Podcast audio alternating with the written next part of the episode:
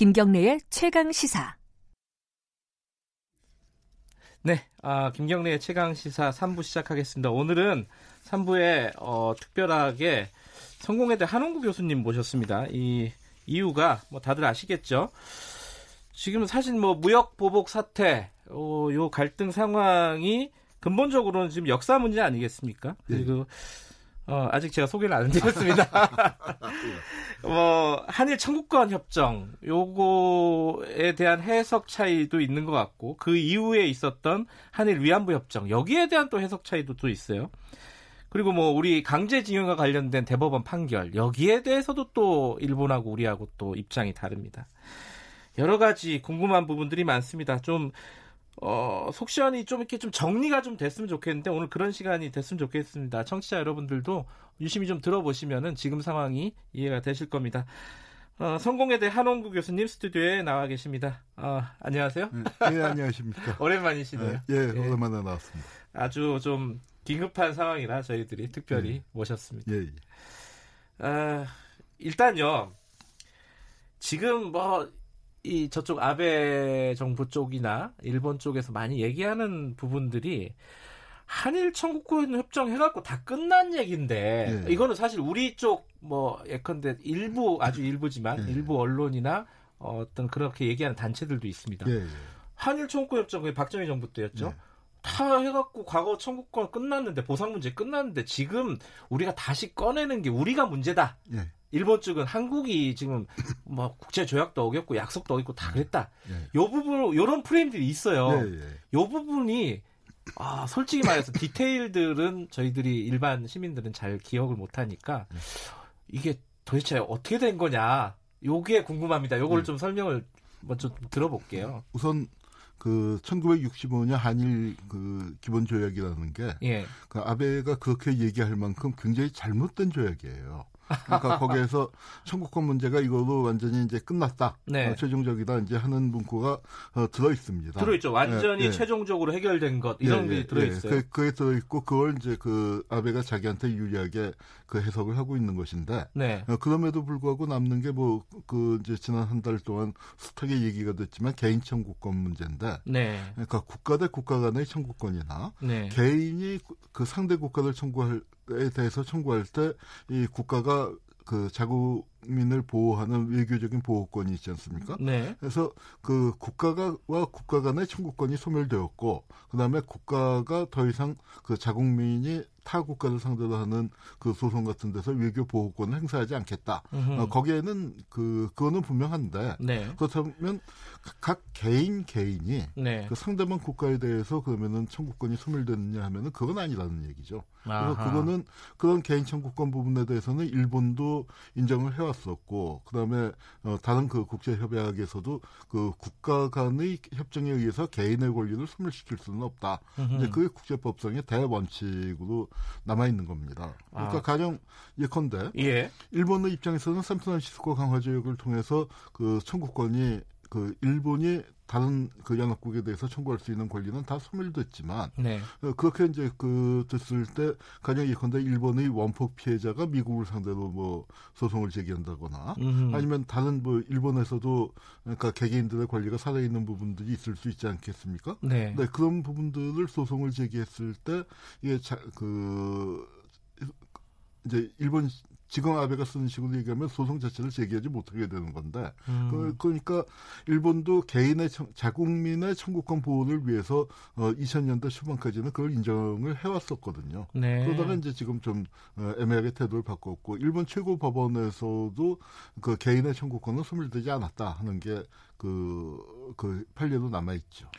그 일본의 일부, 그러니까 네. 아베 정부를 중심으로 해서, 어, 청구권 문제는 끝난 거다. 네. 그리고 우리 사회 안에서도 일부 그런 목소리가 있는데, 그거는, 어, 법적으로 그리고 국제 조약상 맞지 않는 얘기네요. 그러니까 이제 그 끝난 부분이 분명히 있죠. 국가 대 국가. 네, 국가 대 국가로서 끝난 부분은 분명히 있는데 네. 그리고 그걸 다시 제기한다면 그 영역에 속하는 부분을 다시 제기한다면 이제 아베가 그런 얘기를 할 수 있을지 모르지만 네. 그 1965년 그 협정에서 그 얘기가 안 된 부분들이 있습니다. 개인의 어떤 그러니까 우선 불법 행위에 대한 냐 아니냐 부분이 모호하게 처리 행위가 됐기 때문에 네. 그 불법 행위에 대한 위자료 얘기가 나올 수가 없었죠. 그러니까 식민 지배를 불법 행위로 볼 예, 것이냐 예, 예. 아니냐는 모호하게 처리가 예, 됐다. 이번 대법원 판결이 아마 그런 그 틈새를 적극적으로 해석한 거라고 음. 할수 있겠고요. 그 다음에 또 이제 그보다 더 그 큰 덩어리의 문제로서 일본군 위안부 문제가 그 1965년에 전혀 거론이 안 됐습니다. 네. 그리고 원폭 피해자들 문제가 전혀 거론이 안 됐기 때문에 이 큰 덩어리 문제가 어, 별도로 남아 있다라는 거에 대해서는 네. 그 일본에서도 그거는 잘 알고 있는 얘기죠. 아까 그 일본 최고법 거기 일본은 최고법원이라고 네. 하죠. 네,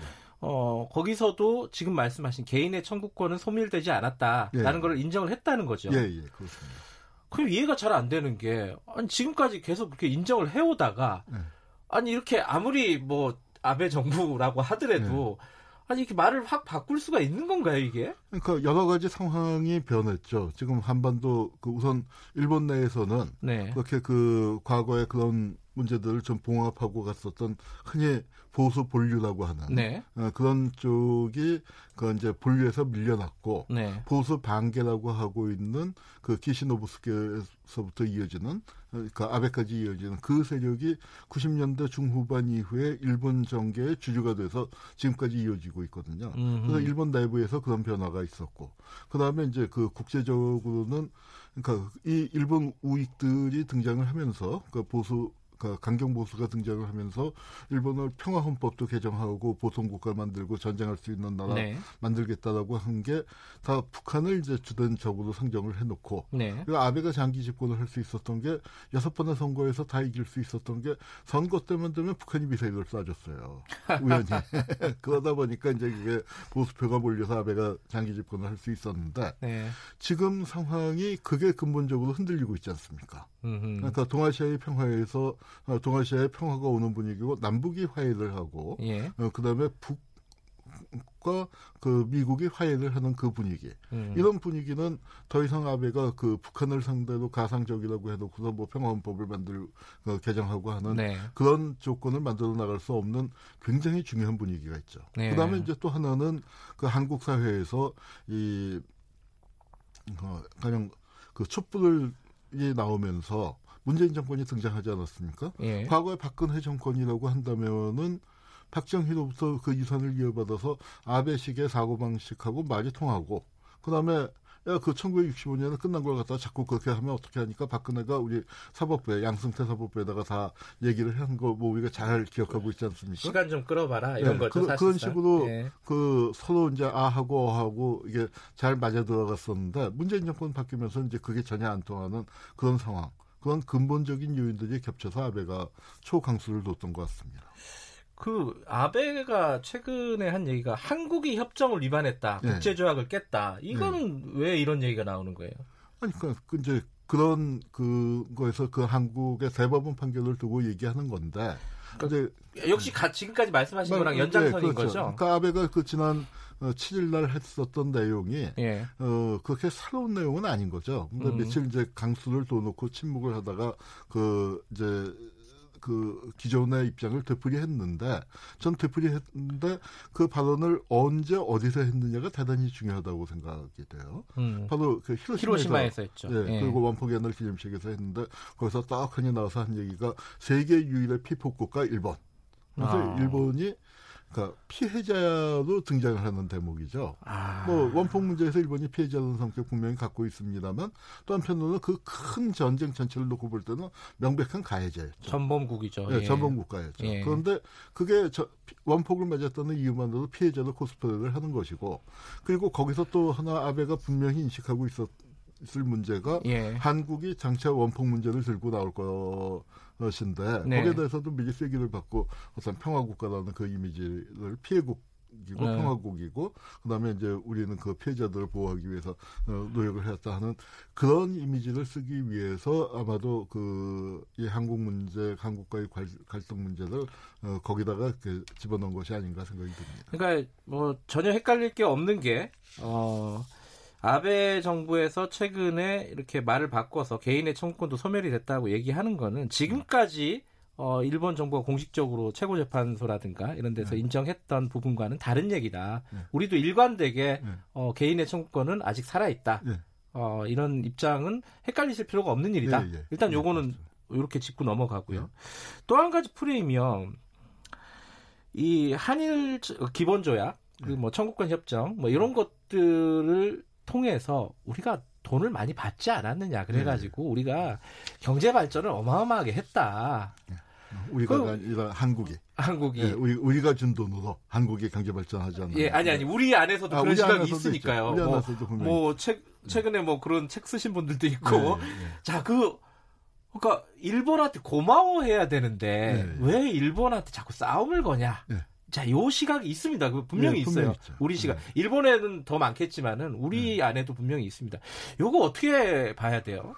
우선 이제 돈을 그 돈이 들어왔는데 들어왔죠. 어, 돈의 성격이 무엇이냐가 대단히 중요하죠. 그때 3억 불인가요? 그 이제 전부 8억 달러가 총액으로는 8억 총, 액은 8억인데 일본이 무상으로 그 준 게 3억이고 아, 무상 차관이 네, 3억이고 무상이 3억이고 예. 유상 정부 재정 차관이 2억이고 예. 민간 차관 상업 차관이 3억입니다. 아, 예, 그래서 예. 이제 어, 합계하면은 이제 8억 달러가 음, 네. 되는 건데 이제 그게 뭐 제가 비유를 하자면은 이런 거예요. 그 한국하고 일본이 다퉈서 예. 어 제가 우리 김 기자님을 쳤어요. 그러지 마시고. 아, 제가 맞은 걸로 할까요? 네, 제가 맞았습니다. 아이고, 왜 어, 다쳤는데 예. 어, 치료비를 청구했어요. 예. 그런데 치료비가 굉장히 많이 나왔어요. 그랬더니 예. 이제 그 3억을 주면서 이걸로 해봐라. 예. 어, 돈이 모자란다 했더니 5억을 빌려준 거예요. 아하. 어, 그러니까 완전히 우리 입장에서는 그 치료에 대한 전액을 다 해야 하는데 예. 이제 그렇게 한 다음에 또 뭐가 있냐면은 그 병원을 지정을 해준 거죠. 아. 너 치료는 여기서 해. 자기가 아는 병원으로 가라. 어, 우리 네. 의사 쓰고 우리가 공급하는 약을 써. 그래 놓고 약의 단가는 그 가령 이제 보통 시중에서 백그1 원짜리라면 한 2천 원, 3천 원을 붙여 갖고 네. 이제 도로 환수해 간 거죠. 네. 그러니까 사실 그 한일 관계에서 그 흑막에 있었던 사람으로 세진말 유조라는 사람이 아주 유명한 그 네. 소설 네. 불모지대의 주인공으로 유명하지 않습니까? 예. 이 사람이 일본에서 이토추 상사라고 그 이토추 상사를 그 세계 순위에서 한 20여 위권에 있었던 걸 이제 1위의 종합무역상사로 만들었는데 네. 그 종합무역상사로 만들어낸 1등 공신이 박정희예요. 음흠. 그러니까 한일 관계에서 그 흑막 속에서 그러니까 그걸 뒤에서 조정하면서 한국에서 나오는 공사를 주로 그러니까 대부분 발주하거나 아니면 그좀 다른 일본 음. 기업들의 논아 그 특히 전범 기업들의 논아주는 역할들을 하면서 돈 주고 자기들이 또 돈을 또 벌었군요. 네, 벌었던 네. 거죠. 그래서 이제 그런 부분이 하나가 있고 그 돈을 받아서 뭐 우리가 그 아껴서 고속도로를 놓고 뭘 했다 하더라도 그거를 일본이 상관할 바 아니죠. 그러니까 우리는 그 이제 그러고 이제 또 그 아주 정말 장점이 되는 부분은 뭐냐면은 일본은 그 돈을 그러니까 이 식민지 배상금으로 준 것이 아니라고 주장을 하고 있죠. 네. 그러니까 일, 그 우리는 그 이제 그 부분을 아주 모호하게 그 처리해 놨고 이게 한일 관계에서 정말 이제 그 근본적인 장점이 어, 되는 부분 그리고 65년 한일 국교 정상화를 맺을 때부터 사실은 그 문제가 포함되어 있었고 우리가 알고 있어서 그 조약을 제2의 을사조약이라고 불렀습니다. 어, 1965년이 바로 을사년이었지 않습니까? 예. 그래서 제2의 을사조약으로 불렀고 어, 구력 외교다라고 한 게 뭐냐면은 식민지 지배의 불법성을 그 조약에서 인정한 바가 없다는 거예요. 아, 불법인지 뭔지를 아예 넣지를 네, 않았군요. 그걸 어떻게 처리를 했냐면 정말 그 어, 말장난을 아주 기막히게 한 게 뭐냐면은 1905년 그 을사 조약, 네. 그 외교권을 박탈한 그 조약이나 1910년도에 그 강제 병합 조약은 이미 무효다. 아, 이미 무효다. 네, 이미 무효란 거는 어, 1965년 현재 무효인데 이것을 두고 그 일본에서 어떻게 했냐면 그거는 한국 정부가 다 황제가 도장 찍고 이렇게 했으니까 어, 유효 적법하고 유효한 것인데 네. 45년을 우리가 전쟁에서 지는 바람에 그 후에 효력을 상실하게 된 거야. 음. 근데 일본은 그렇게 해석을 하는 거고 네. 한국은 특히 그러니까 국민들에게 어떻게 선전을 했냐면, 아, 그거 이제 처음부터 원천 무효였어. 예, 네, 이렇게 했으니까 정말 여기에는 이 하늘 땅, 별 땅만큼의 그 엄청난 차이가 있는 거죠. 그래서 예. 일본은 그 돈을 준 게 식민지 배상 그거 적법한데 왜 우리가 배상을 해? 그 식민지 지배는 오히려 일본한테 아 저 한국한테 도움이 됐었던 거야. 이제 이런 입장에서 이거는 독립 축하금이야. 어, 경, 그 한국 또 경제협력 기금이야. 네. 일본은 그렇게 주장을 하고 있고요. 예. 그러니까 한국 입장에서는 당연히 그것을 그 식민지 지배에 대한 배상으로 착각하도록 사실은 그, 그 부분이 아니었어요. 그래서 이제 그, 거기에 배상과 관련된 부분에서, 그러니까 한, 그 개개인들이 받은 임금이라든가, 네. 뭐 이런 것들은, 그러니까 돈을 줬기 때문에 한국 정부가 해결을 해야 하는 게 맞습니다. 네. 그, 그리고 이제 아베는 그, 그때 다 털기로 했잖아. 이제 그 주장을 하는 건데 거기에 보면은 우리는 식민지 지배의 그 불법성이라는 부분이 명확하게 되지 않았고 그 불법에 대한 그 손해에 대한 자체에 대한 배상은 들어가 있지만 정신적인 피해에 대한 배상 같은 거 위자료 그런 그 위자료 부분은 포함이 안 돼 있고 네. 65년도에 일본군 위안부나 원폭 그 피해자들 문제는 아예 거론 자체가 안 됐었거든요. 네. 그러니까 이런 부분들은 우리가 지금 새로 거론해야 할 문제다. 이제 그게 65년 그 협정의 틀 안에서 얘기할 수 있는 얘기입니다. 그런데 음. 65년 협정이라는 게 정말 그 말도 안 되게 잘못된 협정인 게 여기 진짜 빠져 있는 게 많아요. 뭐냐면 1937년 이후만 대상으로 한 겁니다. 아. 그러니까 우리는 왜 그렇게 설정을 했죠? 그러니까 그 이제 그 청구권 협정 얘기를 하려면 네. 65년 협정 얘기를 하려면 그러니까 51년 52년에 맺은 샌프란시스코 강화 조약으로 거슬러 올라가야 하는데 네. 솔직히 얘기해서 일본하고 누가 제일 세게 제일 오랫동안 싸웠겠습니까? 나라들 중에서 당연히 우리 아닙니까? 그러네요. 우리는 1894년 그 가보농민 전쟁 시절부터 이제 일본하고 아주 어, 죽어라 하고 싸웠었던 거고 네. 그리고 가보농민 전쟁 얼마 전에 그 모 방송에서 녹두 고치라는 드라마 네. 했지만 우금치 넘어가는 데서 이제 수십 그 많이 희생당하고 네. 어, 전부 20만이다 뭐 30만이다 그렇게 어마어마한 숫자가 희생을 당했고 그, 그것뿐이 아니지 않습니까? 그 후에 의병에서 독립군에서 3.1운동에서 간도 학살에서 그리고 또 관동 대지진에서 예. 뭐 죽어간 사람이 뭐 수, 수십만이 그렇게 죽어갔는데 예. 그런 피해와 보상에 대한 얘기는 1965년 한일 기본 협정에서 된 게 아니에요. 음흠. 왜냐면은 샌프란시스코 강화 협정이라는 게 일본이 연합국이었던 중국을 상대로 전쟁을 일으킨 그 시점. 그, 그, 그, 그리고 만주 침략을 해들어간 것도 포함이 안 되고 예. 1900 네, 죄송합니다. 1937년 중일 전쟁에서부터 1945년까지 기간만 음. 어, 따진 겁니다. 그런데 한국은 거기서 그래서 이제 그런 그 근본적인 문제가 있고 또 하나 일본에서 이제 뻗대는 건 뭐냐면 한국은 거기 전승국이 아니었잖아.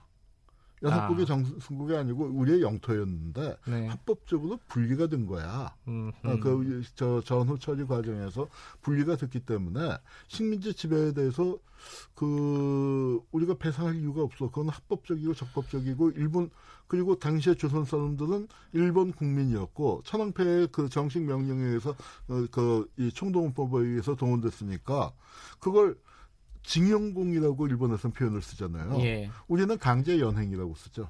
강제 연행. 네, 강제 예. 연행과 징용공이라는 것 차이에 또 엄청난 그러니까 자발적이냐 어, 아니면은 끌고 네, 가느냐 네. 뭐 이런 그러니까 차이가 일본군 매춘부 아저 저, 일본군 위안부 문제에서도 일본에서 일본에서뿐만 아니라 이제 그 일부 뉴라이트 계열의 이제 그 한국 어, 사람들도 어, 그 하는 얘기가 그 저 그 일본군 위안부는 아니야 그거 다 매춘부들이야 자발적으로 간 거야.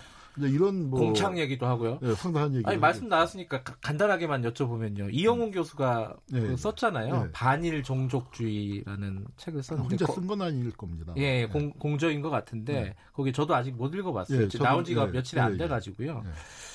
그리고 거기에 보면은 위안부 문제 같은 경우에는 네. 강제성이 전혀 없었다. 네. 이렇게 지금 나오더라고요. 제목만 보면요. 네, 네, 네.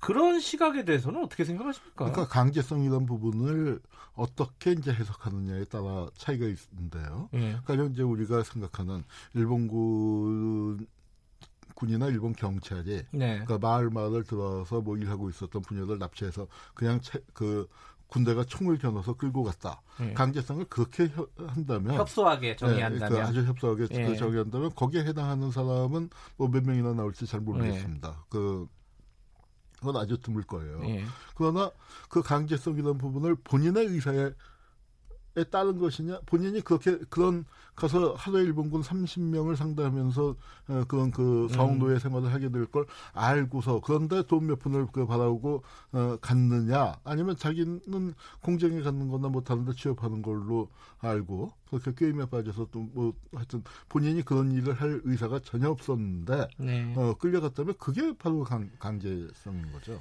알겠습니다. 이 얘기는 어, 길어질 것 같으니까 네, 빨리 네. 넘어가고요. 자 다시 돌아가세요. 네. 지금 이제 그 한일 1965년 한일 기본조약 같은 경우에 아주 모호하게 그러니까 일본의 불법성이나 이런 부분들이 모호하게 처리가 되고 이런 부분이요. 네, 네. 결국 누구의 책임이냐? 네. 그 그럼 왜 그렇게 얘기하는 사람들이 있어요. 당시에 박정희 정부가 네. 경제개발 때문에 급했기 때문에 네. 자발적으로 이것도 또 역시 그런 문제가 생기는 네. 자발적으로 요거 빨리 이제 뭐 하더라도 이게 처리하고 넘어가자. 일본하고 국교를 맺는 게 더 중요하다. 이거 우리 책임이다. 일본 책임이 아니라. 이렇게 얘기하는 사람들이 있어요. 그러니까 이제 그거를 사기를 친 사람이 있고 어, 그 사기에 이제 저 야합을 한 사람이 있고 피해를 본 국민 대중이 있지 않습니까? 예. 그러니까 그건 어, 박정희 책임이 대단히 크다라는 거에 전부 100% 동의하지만 네. 그렇다고 해서 그 일본의 책임이 면제되느냐 하면 그건 전혀 아닌 거죠. 그럼 우리 우리가 박정희에게 책임을 물어야 하는 방식과 일본을 상대로 책임을 물어야 할 방식이 다른 것이죠. 그 그런데 문제는 이제 일본과 박정희가 한 틀이 돼서 바로 그 이제 흔히 얘기하는 친한파 지한파라고 예. 있지 않습니까? 그러니까 지금 그그 그 사람들이 실은 뭐냐면 아주 손 전범이고 침략 자고 제국주의적인 생각을 갖고 있었고 네. 가령 예컨대 그 세지마 주조 얘기가 나왔습니다만 세지마 주조가 바로 대본령의 참모였단 말이에요. 네. 관동군 참모를 하고 있었고 박정희가 정치적 스승으로 모셨던 어, 사람이고 우리나라의 한일 간의 그 어떤 흑막에서 이제 가장 중심에 섰었던 어, 인물인데 이 사람이 그 일관된 시각은 뭐냐면 대동아 전쟁은 그러니까 우리는 태평양 예. 전쟁이고 일본에서 대동아, 대동아 전쟁이라고 하지 예. 않습니까? 예. 대동아 전쟁은 아시아의 해방을 위해서 싸운 것이다. 백색 제국주의에 맞서서 네. 아시아 민족의 단결을 위해서 싸운 것이고 그리고 이거는 백색 제국주의의 침략에 맞선 자위 자존의 정, 전쟁이었고 네. 궁극적으로 아시아 민족의 해방을 가져왔다. 여기는 침략이라는 얘기가 안 나와요. 그, 이런 전쟁에 대해서 우리가 무슨 배상을 하고 반성을 해야 하느냐. 예. 아, 이제 이런 태도거든요. 이런 입장이 바로 역사 교과서를 만드는 모임 있지 않습니까? 살론 예. 역사 교과서를 만드는 모임으로 이어졌고 또 세지마가 그 배후에 있었고 이게 지금의 일본 회의로 어, 이어지고 있는 겁니다. 예. 말씀 듣다 보니까 그러네요. 이게 약간 최근에 뭐 성범죄 관련된 논란이랑 비슷한 것 같아요. 가해자 피해자는 명확한데 가해, 피해자를 자꾸 뭐라고 하는 거예요. 예, 예. 네가 잘못했다. 예. 옷을 왜 왜 그런 야한 옷을 입고 다녔냐. 그러니까 뭐 그런 시각 그런 프레임하고 좀 비슷하네요 느낌이. 예, 예. 자 어쨌든 근데 이런 한일 기본조약이나 한일 청구권 협정 1965년에 있었던 거랑 1915년도에 있었던 한일 위안부 협정 있지 않습니까? 아, 95년. 아, 자, 2015년. 2015년, 죄송합니다. 2015년. 예. 2015년에 있었던 한일 음. 어, 위안부 협정. 음. 약간 판박이라는 느낌이 들어요. 그렇죠. 그것도 밀실에서 됐고. 예. 그러니까 사과를 했다는데 아베가 사과를 했다는데 예. 할머니 중에 어느 분도 사과를 받은 적이 없어요. 박근혜 대통령한테 사과를 했다는 설도 있더라고요. 전화도, 전화도 했고 예. 일본 의회에서도 문제가 됐습니다. 그래서 예. 그러니까 도대체 뭐라고 사과를 했는지 일본 국민도 알아야 하고 그 한국 국민도 알아야 하고 당사자님 할머니들도 알아야 하지 않느냐 뭐라고 사과했는지 얘기해달라 했더니 싫다고 하고 그냥 무게고 넘어갔습니다. 예. 네, 그러니까 이거 그러면서 이제 최종적으로 됐다라고 했는데 이거야말로 이제 그 박근혜 외교가의 아주 그 치명적인 미숙성 그러니까였고 예. 그다음에 미국이 또 관계를 해서 미국이 개입을 했는데 그걸 봤을 때 지금은 이제 그때하고는 분위기가 달라졌습니다만 그 일부의 시각에서는 그 미국이 개입하면 한국에 유리하게 될 것이다라는 음. 기대를 하는데 꼭 그렇지 않을 수 있다라는 점에 대해서 우리가 냉철하게 생각을 해야죠. 아마 어, 한일 위안부 협정도 어, 이 협정을 맺어놓고 한국이 깬 거 아니냐 이런 시각 네. 이 아베가 그런 쪽에서 그런 네. 쪽으로 얘기하는데 그건 아마 지금 한일 청구권 협정에 대한 한홍구 교수님의 설명을 미루어서 음, 예, 어, 예. 대입해 보면은 나올 얘기인 것 같고요. 예. 시간이 없어서 결론 부분을 좀 여쭤볼게요. 예, 예.